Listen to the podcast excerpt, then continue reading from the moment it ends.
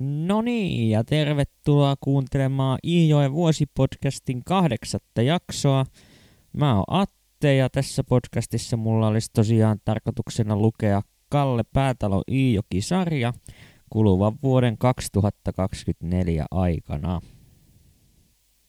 Edellisen jakson lopussahan mä lupasin sitten kertoa tällä kertaa Velhon illasta – ja aion myös pitää tämän lupauksen, joten eiköhän lähdetä saman tien sitten selvittämään, että mistä on oikein kyse. Nimittäin eräänä iltana Kallioniemeen saapuu tällainen mystinen nainen vierailulle ja Kallen kuvailun perusteella sitten hän on hyvinkin pelottava ilmestys, kun ääni on möreä ja olemus on kovinkin karskia. Siinä sitten äiti tietää kertoa Kallelle, että kyseessä on korpimuori, joka on siis Korpi Antin, eli uunin muuranneen Satu Sedän vaimo. Siinä ei kuitenkaan sitten ihan hirveän montaa sanaa ehditä vaihtaa, kun Kallioniemeen ilmestyy jo lisää vieraita. Nimittäin sieltä tuulesta ja tuiskusta sitten pamahtaa paikalle – Kestilän Tiina ja hänen nuorempi sisarensa Viija. Ja Tiinahan on tietysti tämän Martan kätilönä toiminut topakka täti, joten lienee selvää, että Kalle ei tunne oloaan tässä vaiheessa erityisen mukavaksi. Siinä sitten uusien vieraiden asetuttua aloilleen, niin naiset alkavat keskenään höpisemään kaikenlaisia juttuja, ja hyvin pian sitten puhe kääntyykin tällaisiin velhoihin, jotka kuuleman mukaan osaavat konsteillaan laittaa karhut hyökkäilemään vihamiestensä karjan kimppuun. Ja tämmöiset jutut sitten suorastaan villitsevät Korpimuoria ja Tiinaakin ja Kallen äiti sitten siinä yrittää vähän pysyä jutujuonessa kiinni, mutta liekö sitten hänen syvä uskovaisuutensa vai mikä syynä, että tällaiset pelottavat taikajutut saa Riitunkin vähän käyttäytymään siihen tapaan, että Kallen silmissä hän vaikuttaa vähintäänkin vaivautuneelta.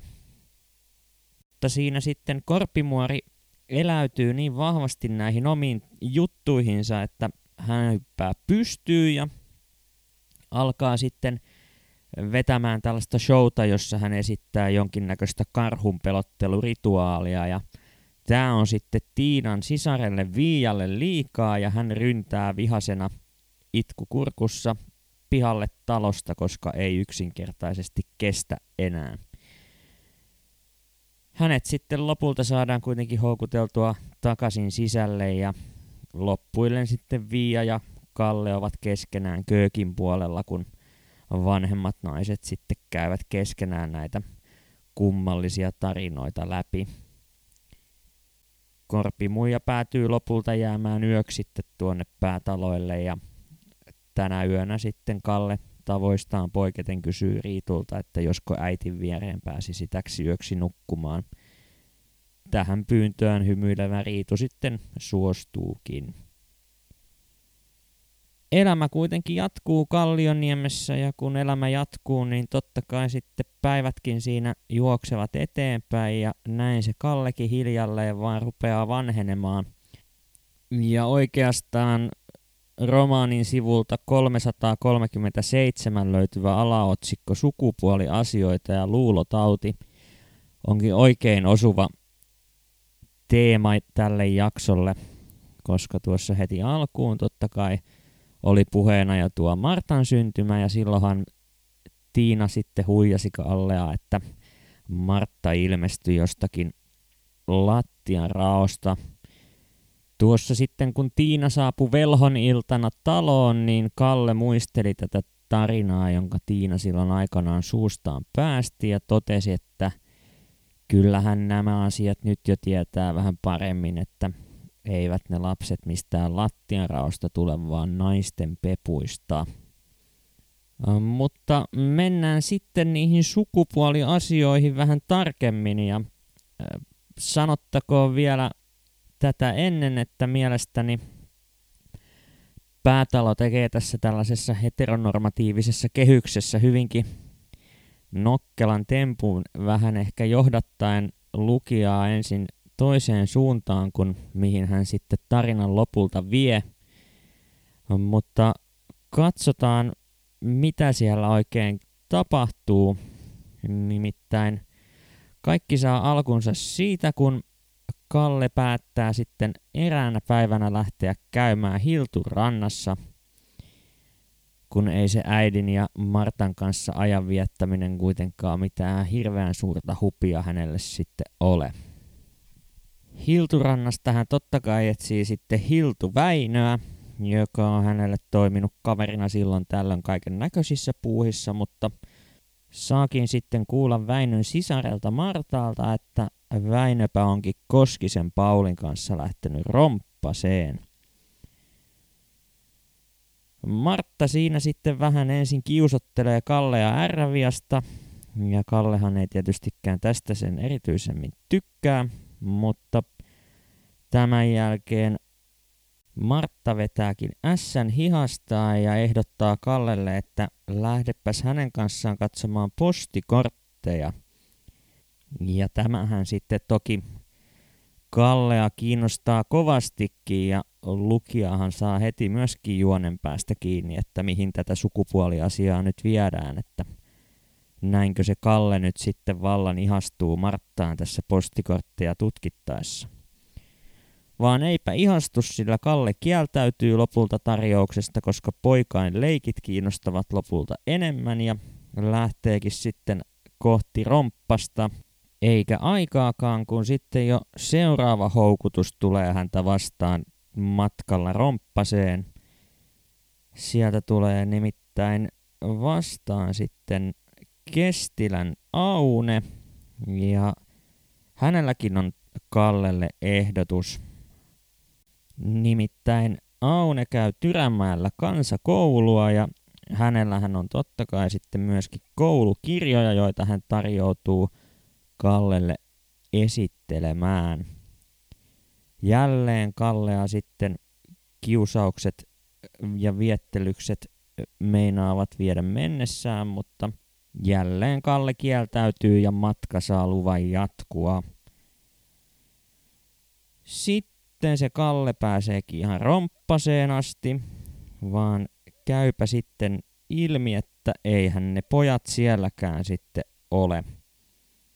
Kallelle tarjotaan kuitenkin pala pannukakkua ja hetken aikaa hän siinä sitten pannukakun syötyään niin ihmettelee hakkapeliittalehdestä kuvia, kun ei lukutaitoa vielä häneltä löydy. Sitten hän kuitenkin saa lopulta romppasessa kuulla, että Väinö ja Pauli ovat lähteneet kokemaan jänislankoja, eli ansalankoja. Ja Kalle sitten lähtee poikien perään.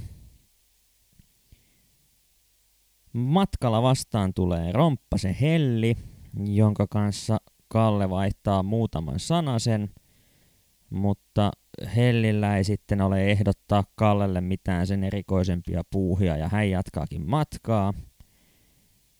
Ja tässä hetkessä sitten Kalle näkeekin jo pojat, jotka häntä lähestyvät. Vaan vastaanotto ei olekaan sitten yhtään sitä, mitä Kalle odotti. Ja nyt sitten päästään niihin sukupuoliasioihin ja pakko myöntää, että haksahdin kyllä ihan täysin siihen lankaan, että joku näistä tytöistä saisi Kalle houkuteltua jonnekin ja siinä sitten tulisi jotain pientä pussailua ja muuta, mutta sen sijaan saadaankin sitten lukea tapauksesta, joka muistuttaa sukupuoliasioiden sijaan lähinnä seksuaalista ahdistelua. Kuunnellaanpa siis suoraan huonemiehen pojan sivuilta, että mitä siellä näiden kolmen pojan kesken sitten oikein tapahtuu. Sinähän perkele äsken nait tuota helliä. Niin joo, sanoo Väinikin. Mehän nähtiin, kun tuossa käveltiin. En. Mitä se naiminen on? Minä sanoin ja minua hävettää, että joudun kysymään. Pojat katsovat toisiaan ja päästävät naurun. Pian sen perään Paulin kasvot muuttuvat koviksi ja kulmat kurtussa hän sanoo. Eläpä poika heittäy pöljemmäksi mitä olet.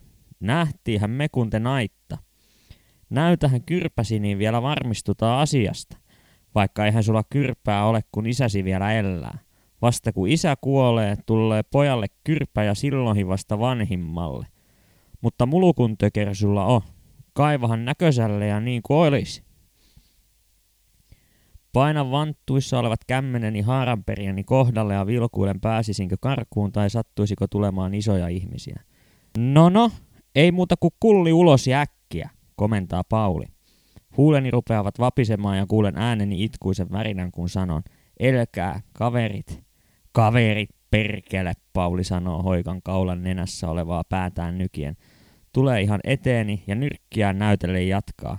Jos ei mulkku tule näköiselle ja justiin, niin silloin tuulee ja sattaa tästä nyrkistä. Vapisevin sormin avaa halkoni napit. Nappulani on kuroutunut pelosta entistä pienemmäksi, enkä meinaa saada sitä paksujen sarkahousujen sisältä näköiselle. Saan sentään lopulta kärjen esille ja jään pitelemään sitä näkyvillä kummankin käden sormilla. Pauli ja Väini katsahtavat kuivasti hymyillen toisiaan. Rullailehan kuori siitä kärestä ylös. Nähdään, miten raskaasti koinit, Pauli sanoo. Rintaani rupeaa hytkähtelemään, mutta vielä pysyn itkun herrana.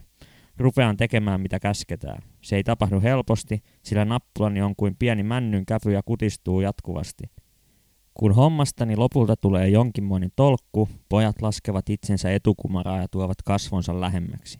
Pauli sanoo isolla äänellä. Naihan perkele, Ainaskin tuolla kyrvällä on pukattu pari laakia. Vai miltä sinusta, Väinö, tämä kalu näyttää? On tuo kyllä kärsineen näköinen. Voi olla, että kolmehi kertaa.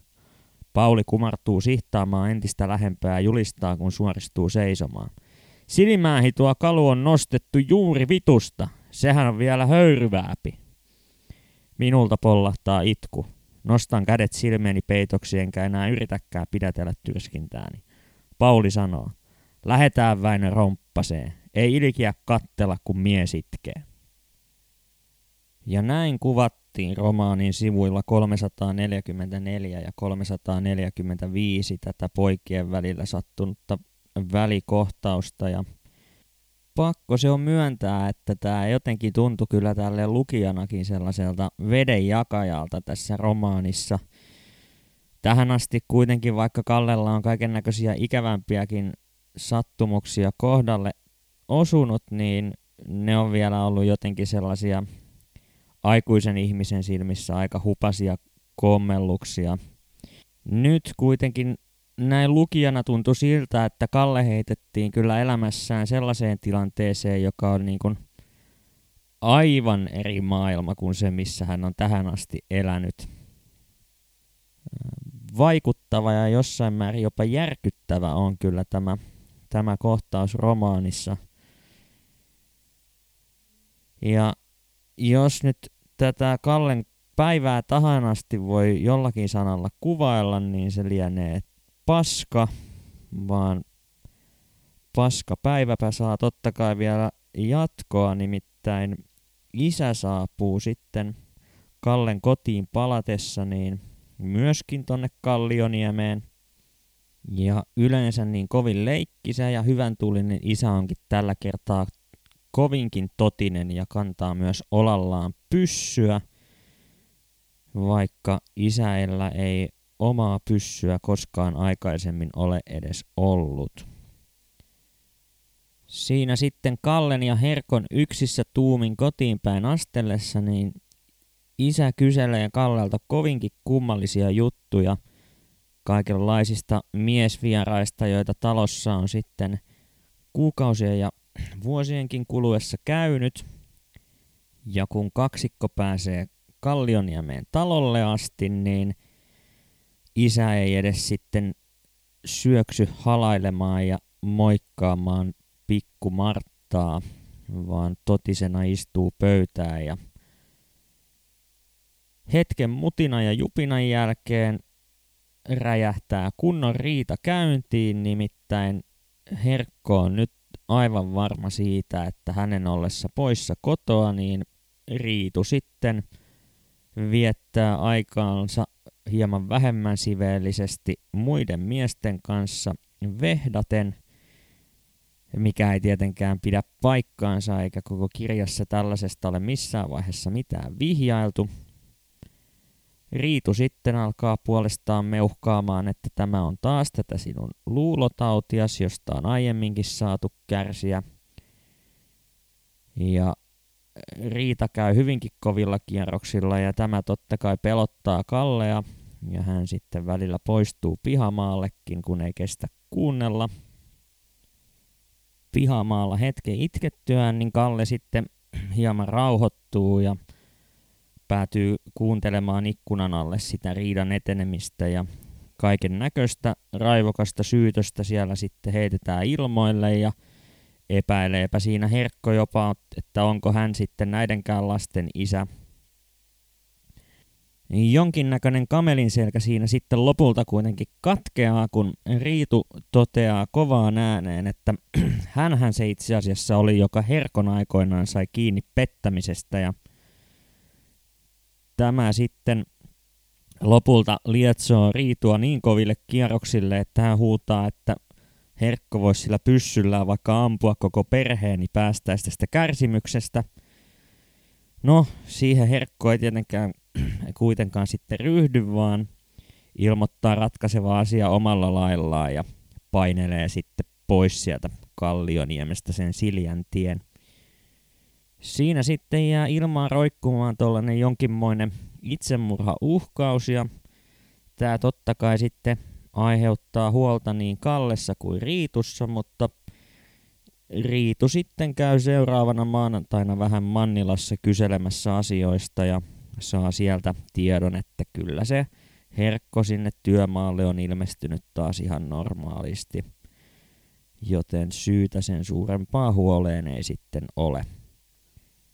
No tämän ikävän päivän ikävät tapahtumat eivät sitten kuitenkaan vielä jää tähän nimittäin Kallen, Väinön ja Paulin välisen jutun jälkipyykki on vielä pesemättä.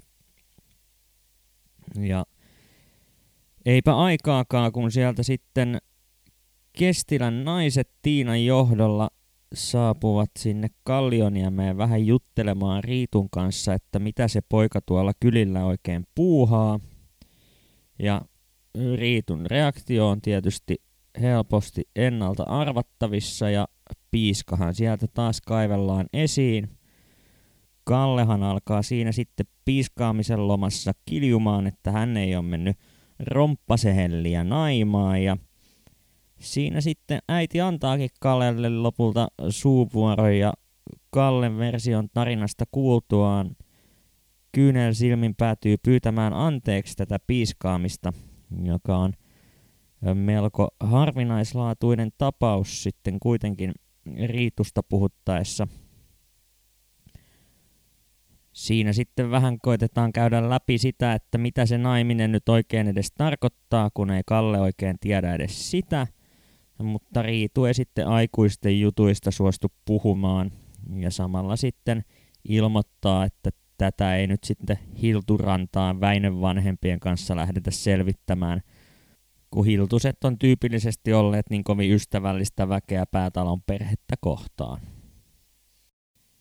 Vaan sittenpä koittaa joulukuun viimeinen päivä ja siinä on Herkkokin ehtynyt jo kerran käymään välissä taas Kallioniemessä ja on ollut, kun ei mitään riitaa olisi koskaan ollutkaan. Ja Riitu sitten toteaa uuden vuoden aattona, että nyt se lapsi taitaa puskea itsensä pihalle – ja kun se oli Kestilän Tiina, joka sitten kävi juoruamassa näistä Kallen olemattomista naimapuuhista siellä Kallioniemessä, niin häntäpä ei sitten tällä kertaa tämän seurauksena pyydetä kätilöimään uutta tulokasta maailmaan. Vaan Tiinan sijaan sinne pyydetäänkin sitten Kallen rääväsuisen aikuisystävän Hiltu Jakin äiti Elsa.